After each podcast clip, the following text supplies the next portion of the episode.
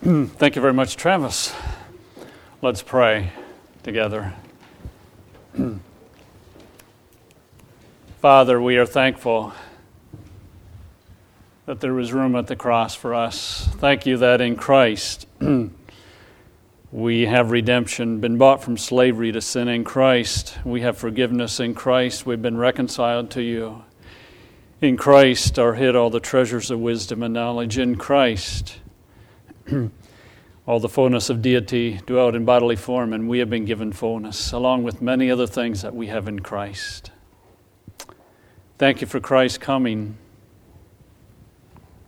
dying, rising from the dead, ascending to be at your right hand, Father, becoming our great high priest. Thank you that he was broken and spilled out. And in light of the cross, in light of the songs we sang as a congregation before Travis sang, now as we interact with a portion of your word from Mark, we want to be open and sensitive to your word, to your spirit working in us. For it's in Christ's name I pray. Amen.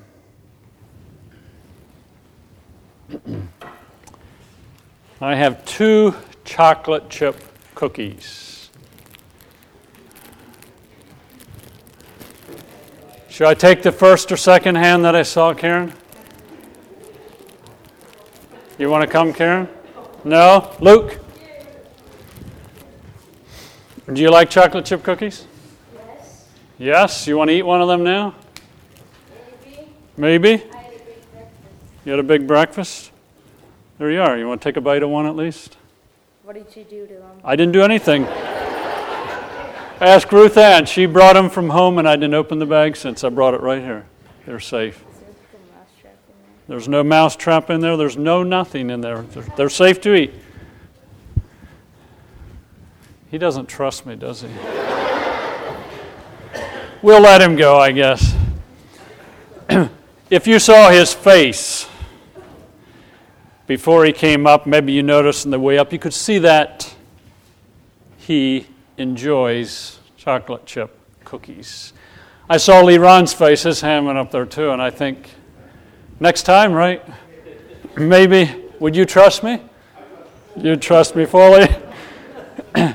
you know, we enjoy certain things and it shows in our face if I were to say I have some pizza and I need a volunteer, Alan's hands would go up and his feet would go up because he enjoys pizza. They're not regular. Try them anyway. How many of us here enjoy football? It'll probably be obvious tonight.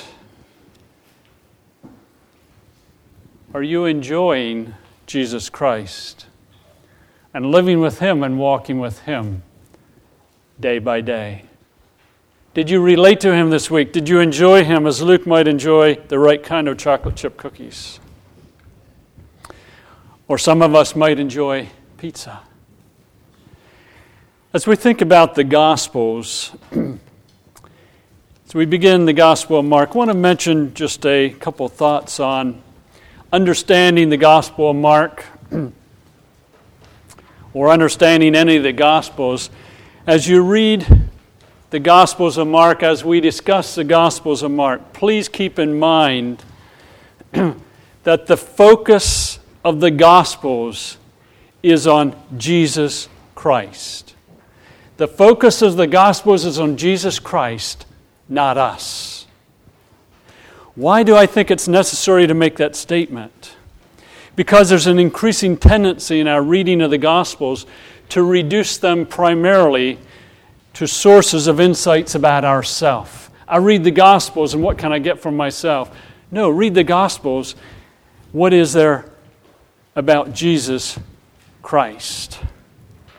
In Mark chapter 6, if you want to turn there, you can, but in Mark chapter 6, verses 45 through the end of the chapter, we find that Jesus is walking on the water. After feeding of the 5,000, he sends his disciples into a boat. And while they're on the water, a storm comes up.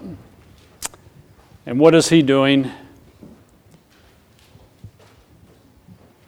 He's walking on the water.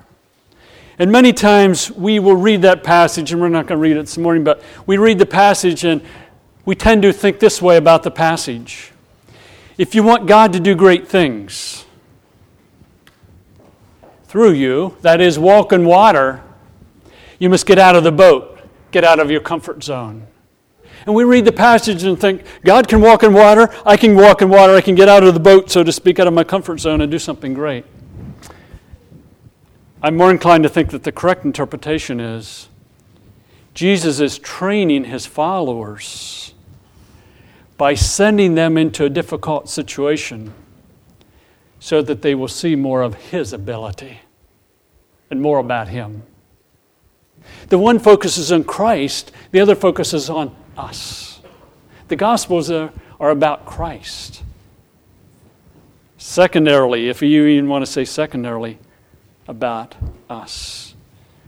The result is that we might know more about ourselves, but less about Jesus. The tendency to make the Gospels about us is a problem of our worldview glasses and the narcissistic woundedness that we have in our culture today. We end up knowing more about ourselves and less about Jesus. We become theologically impoverished in our knowledge about the only one who can really transform us. We become ignorant of our Master, whom we should be seeking to please with all our being.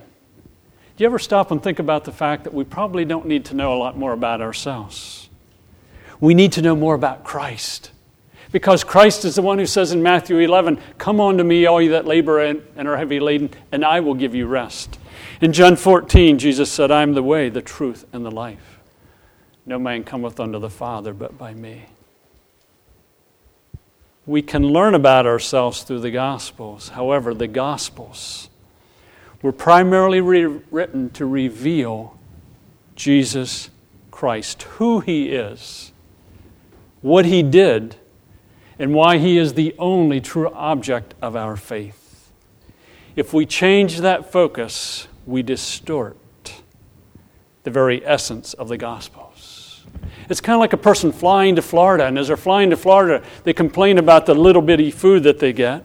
They complain about a small piece of dirt in the floor, and miss the glory of being able to get to Florida in a couple hours rather than spending hours behind a steering wheel. We can read the Gospels and see a little bit about ourselves and miss the glory of Jesus Christ. As we make the Gospels more about ourselves, we ironically lessen the transforming impact of the Gospels upon our lives. Because the more we learn and see about Jesus Christ, the more we entrust ourselves to Him as His disciples. Sometimes we're tempted to treat Jesus or the Gospels like the government. We reluctantly give our taxes and expect the government to give a lot to us. We reluctantly give to Jesus and then expect much from him. We probably should be like the 15 year old who was in an abusive home for 12 years and then for three years lived on the streets and then was adopted by a very godly family. She never got over her family. We live in an abusive world. We're slaves to sin, we're slaves to the enemy. And Christ adopts us. That Christ is revealed in the Gospels. The longer I'm married to Ruth Ann, the more I can't get over her as a person. I want her. Not what she does for me or what she might give. I just want to be with her. And as we see Jesus in the same light, we just want to be with him and walk with him and not necessarily consumed about what he does. Let's take our Bibles and go to Mark chapter 1, reading together. Mark chapter 1, verses 1 through 12. Mark 1 1 through 12. The beginning of the gospel about Jesus Christ, the Son of God. It is written in Isaiah the prophet. I will send my messenger ahead of you, who will prepare your way. A voice of one calling in the desert. Prepare the way for the Lord. Make straight paths for him. And so John came, baptizing in the desert region and preaching a baptism of repentance for the forgiveness of sins. The whole Judean countryside and all the people of Jerusalem went out to him. Confessing their sins, they were baptized by him in the Jordan River. John wore clothing made of camel's hair, with a leather belt around his waist, and he ate locusts and wild honey. And this was his message After me will come one more powerful than I, the thongs of whose sandals I am not worthy to stoop down to untie. I baptize you with water, but he will baptize you with the Holy Spirit. At that time, Jesus came from Nazareth in Galilee and was baptized by John in the Jordan. As Jesus was coming up out of the water, he saw heaven being torn open, and the Spirit descending him like a dove. And a voice came from heaven You are my son, who I, whom I am, who I love. With you I am well pleased. At once a Spirit sent him out in the desert, and he was in the desert forty days, being tempted by Satan. He was with the wild animals, and angels attended him. Ancient writings normally begin with either a formal dedication describing the purpose of the book or with an opening line treating the subject to be discussed. Mark uses the latter. The first word of the Greek text is beginning. That is the beginning of Jesus' ministry on earth. Jesus is new, he never came before.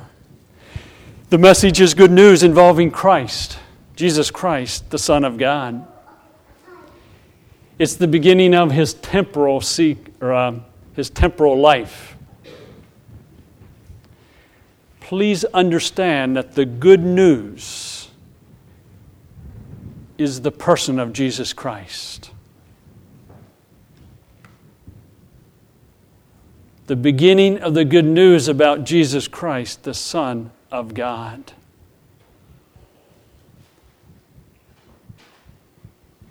It's good news. That's singular, not plural. Because there's only one good news involving one person, that person being Jesus Christ, the Son of God. There is no other good news. There is no one else equal to Jesus Christ.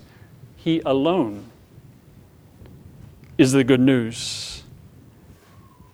He's Jesus. He is salvation. He is Christ. He's the Messiah. He is the anointed one. He's the Son of God. Jesus, in human form, is the Son of God. In human form, and I would emphasize that, but yet the Son of God. The balance of Mark's gospel reveals the good news about Jesus Christ, the Son of God. Mark's entire gospel presents one and only one message the good news of Jesus Christ, the Son of God. The message is the person of Jesus Christ. And I emphasize that. The message is the person of Jesus Christ. Beware of being consumed merely with the cross of Christ. Mark begins with the person of Christ, not what he did we can tend to focus on the good news of Jesus as it relates to what he did and miss out on the person of Jesus Christ.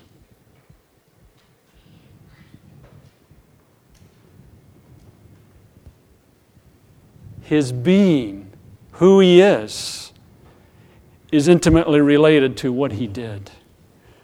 Glory in Christ, not merely what he did if we glory merely in what he did on the cross, we tend to use him rather than enjoy him. Simon, Andrew, James, and John, as recorded later in chapter 1, followed Jesus because of who he was. There was a relationship. If we're not careful, we can use Jesus rather than relate to him. We can be like a teenager who may use parents to get what they want. I'm not saying all teenagers do that, but teens sometimes do that. Or we can be like a man who uses pornography or a prostitute to get what he wants, and there's not a relationship. It's the message, it's the cross, the person of Jesus Christ, not merely what he did, who he is. That's what the Gospel of Mark is about. The message is a person, not merely what he did through the cross. Please try to grasp that as we discuss Mark. We're dealing with a person. Yes, he went to the cross. The cross was essential. But the cross could not be the cross if it was not for Jesus Christ and who he was and what was revealed about him as he came and he revealed God well on planet Earth. in verse 2, it says, It was written in Isaiah the prophet I will send my messenger ahead of you who will prepare your way. A voice of one calling in the desert, Prepare the way for the Lord, make straight paths for him. Now, here we find that a messenger is being sent ahead. The messenger is John the Baptist. Verse 4 And so John came baptizing in the desert region, preaching a baptism of repentance. Verse 7 And this was his message, that is the message of John the Baptist. After me will come one more powerful than I. So the messenger is John the Baptist, spoken of by Isaiah the prophet, also spoken by Malachi. Who is the message? Jesus. I will send my messenger ahead of you, ahead of Jesus Christ, to prepare the way.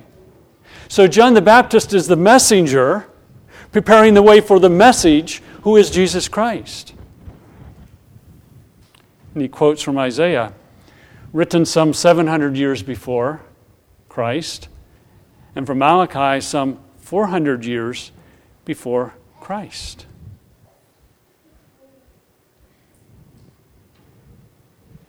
So, 700 years before, Isaiah speaks of John the Baptist, the messenger, coming to prepare the way for the message, Jesus Christ. Malachi, in his last chapter of his book, talks about the messenger, John the Baptist, coming and he's going to prepare the way for the message, Jesus Christ. Now, I emphasize that for a definite reason that Jesus is the message. We're dealing with a person, we're dealing with a relationship. We're dealing with one who came, he related to his disciples, they followed him. He died on the cross. But don't get hung up in the end, the cross. Because we're dealing with the person of Jesus Christ. I find it interesting as he quotes, or rather, as John the Baptist ministers, you find that John the Baptist spoke strongly against the religious leaders of his day. John the Baptist spoke strongly against the religious leaders of his day. In Matthew chapter 3, if you want to turn there, you can. If not, you can listen as I read. In Matthew chapter 3, but when he, John the Baptist, saw the Pharisees and Sadducees coming to where he was baptizing, he said to them, You brood of vipers, who warned you to flee from the coming wrath? Produce fruit in keeping with repentance. And do you think that you can say to yourselves, We have Abraham as our father? I tell you that out of these stones God can raise up children for Abraham. The axe is ready, is already at the root of the trees, and every tree that does not produce good fruit will be cut down and thrown into the fire. Very strong message. You brood of vipers. He's talking to religious people. But at the same time, John the Baptist offers comfort. Verse 11 of Matthew 3 I baptize you with water for repentance, but after me, one who is more powerful than I, whose sandals I am not fit to carry, he will baptize you with the Holy Spirit and with fire. John came with a strong message against the religious people, but he offered comfort. Jesus spoke strongly against the religious people of his day in Mark chapter 7. Very strongly, he spoke against them. But we find that in Mark 2, he offers comfort. There's a parallel between the way John Baptist ministered and the way Jesus ministered. And you will find the same parallel in Isaiah. In Isaiah, we find at the beginning of the book there is judgment against Israel. Strong judgment against Israel. They're going to go into Babylonian captivity. But at the same time, in Isaiah 40, there is comfort. And you'll find the same in the last book of the Old Testament, Malachi. There's a strong judgment. Went the wrong way, sorry. There's a strong ju- judgment against Judah and their leaders. But at the same time, there's comfort for Judah because John the Baptist is going to come. He's going to prepare the way for the message, Jesus Christ.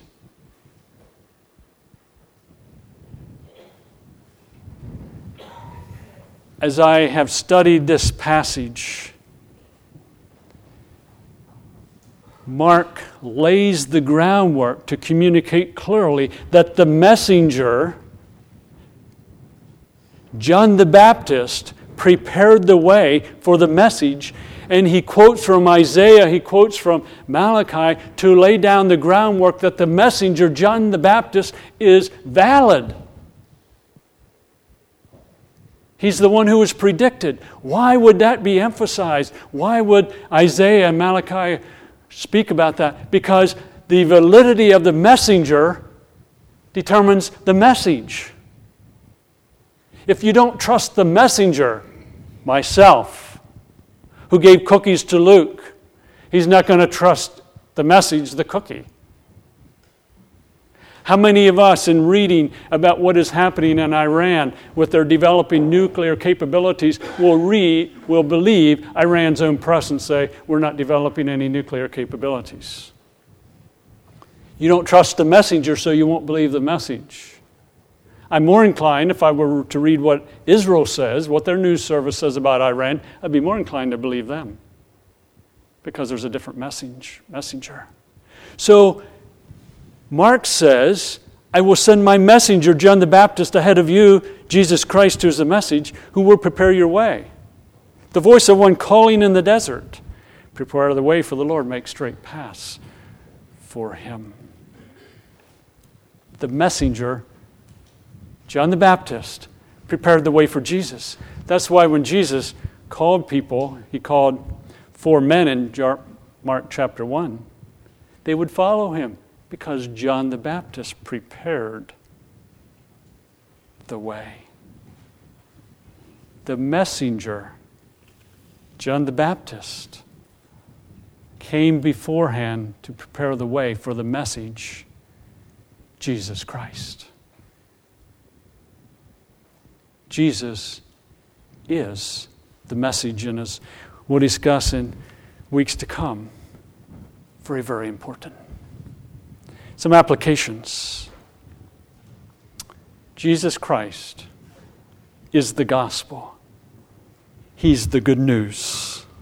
It's the person of Jesus Christ who is the good news, not facts about Him or merely what He did. We must focus on who He is and relate to Him, not merely facts about Him. I believe one of the reasons many professing believers may be passionless about Jesus Christ is that they have trusted in what Jesus did on the cross and his resurrection, but don't really have a relationship with Him as a person. They believe what He did for the future, but are not living in relationship with Him in the present. They want the end of the book of Mark, but they don't want Mark 1 through 14 of relating to Jesus day by day. Mark is not revealing facts. He's presenting a good news, the person of Jesus Christ, whom the messenger John the Baptist prepared the way for. I think we have a tendency to focus too much on what Jesus has done, which has resulted in largely missing him as a person.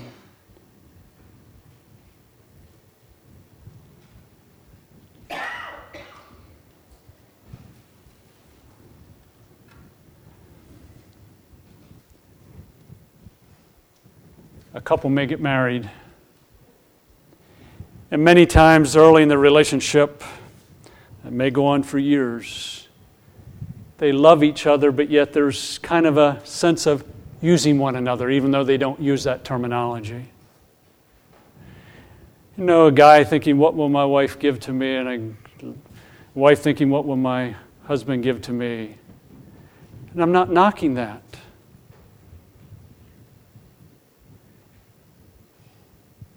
But I love to see someone who's been married 50 or 60 or 70 years.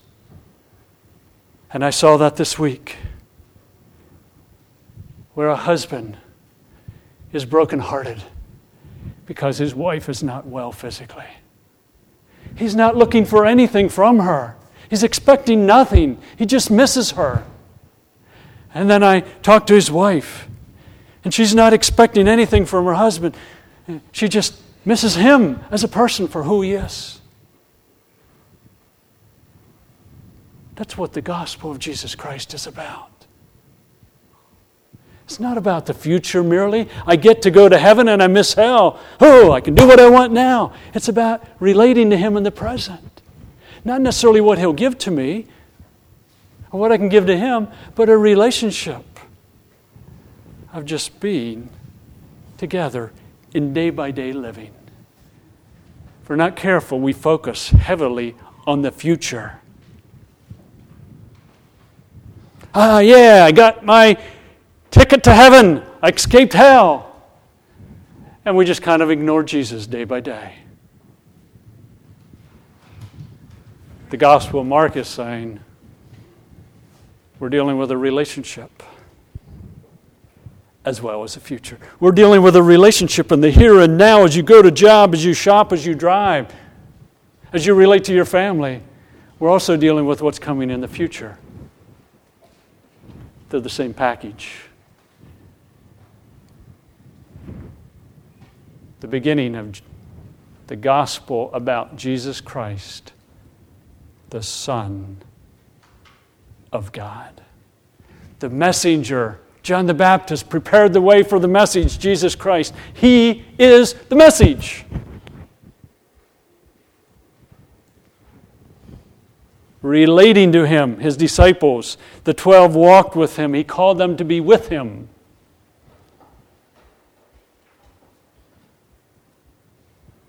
And then they lived with him after he ascended to heaven. And ultimately, they died a martyr's death, with the exception of John and then they were with him again. So, as we reflect on the Gospel of Mark, we're talking about the grace of God. That Jesus should come among us so that we can have a relationship with Him. We can trust in what He has done and have a future. But day by day, walking with Him as we shop, as we drive, as we work, as we spend time with our families. Let's sing together about God's grace.